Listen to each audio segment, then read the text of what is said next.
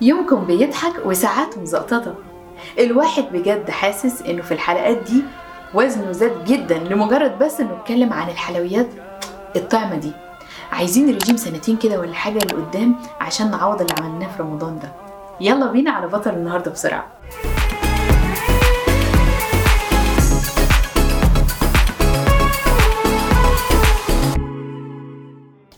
العيد فعلا مش بيبقى له طعم من غير كوباية الشاي بلبن مع بسكوت العيد الصبح بعد ما نخلص صلاة العيد على طول.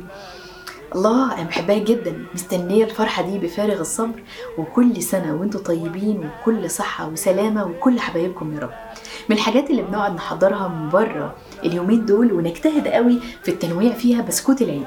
لأنه بيكون فطار سهل بعد رمضان وبعد الصيام وكمان ضيافة حلوة لطيفة للضيوف بتسعد الكل صغير وكبير. طيب هو حد فينا قبل كده فكر أصل بسكوت العيد الطعم اللذيذ ده إيه؟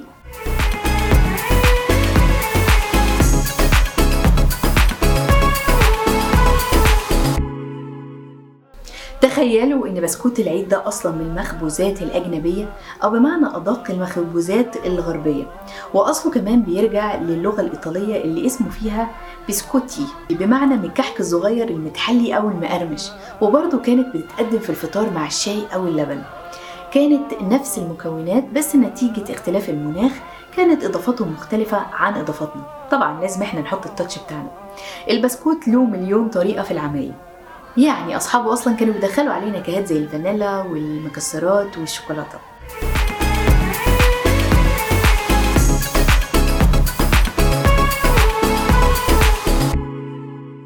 كمان أصل اسمه بيرجع للغة اللاتينية وسمعناها في الفرنسية القديمة بمعنى المخبوز مرتين.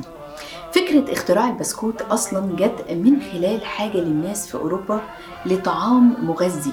ويقدروا يخلوه فترة من غير ما يبوظ وسهل كمان ياكلوه في أي وقت من غير غلب التحضير.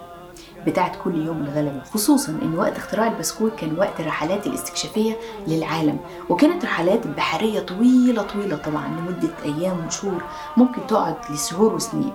الأول كانوا بياخدوا معاهم طيور وحيوانات وطباخ بس الفكرة ما نجحتش قوي عشان كانت بتاخد مساحة كبيرة من المركب. يعني نجيب الأكل وبلاش الرحالة مثلا؟ ويعتبر صمائيل بيبس أول من زود السفينة البحرية الخاصة بالملكية البريطانية برطل كامل بالبسكوت سنة 1588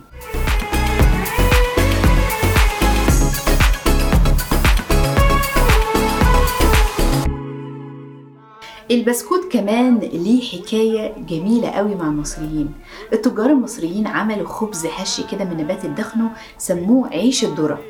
وطبعا كان بيقرقش كمان الرومانيين زمان عملوا بسكوت وكان بيقلوه في الزيت عشان يقرمش وبيقدموا معاه عسل أو فلفل. أما عن ارتباطه بقى بالعيد تحديدا فما فيش أي مصادر ذكرت أي حاجة في الموضوع ده.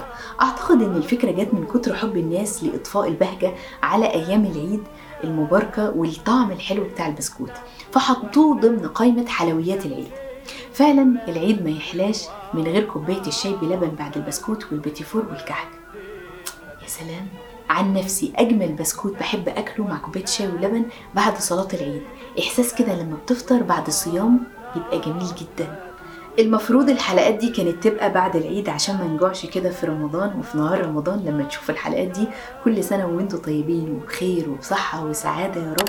يلا وروني تعليقاتكم ووروني جمال البسكوت اللي بتعملوه واللي اشتريتوه وجبتوه وقولوا لي رأيكم في الحلقة دي وما تنسوش عشان المعلومات دي توصل لأكبر عدد من الناس. like و share ويا ريت تشرفوني على مواقع التواصل الاجتماعي بتاعتي ريم صبري First واشوفكم مع حلقة جديدة وبطل جديد من أبطال المسرح الرمضاني ليكم مني كل الحب.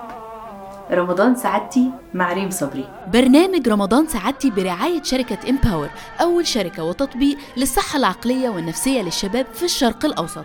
ولو عايزين تستمتعوا بحلقات برنامج رمضان سعادتي بالصوت تقدروا تسمعوا الحلقات الصوتية على أنغامي Spotify Apple Podcasts جوجل بودكاست ساوند كلاود أمازون بودكاست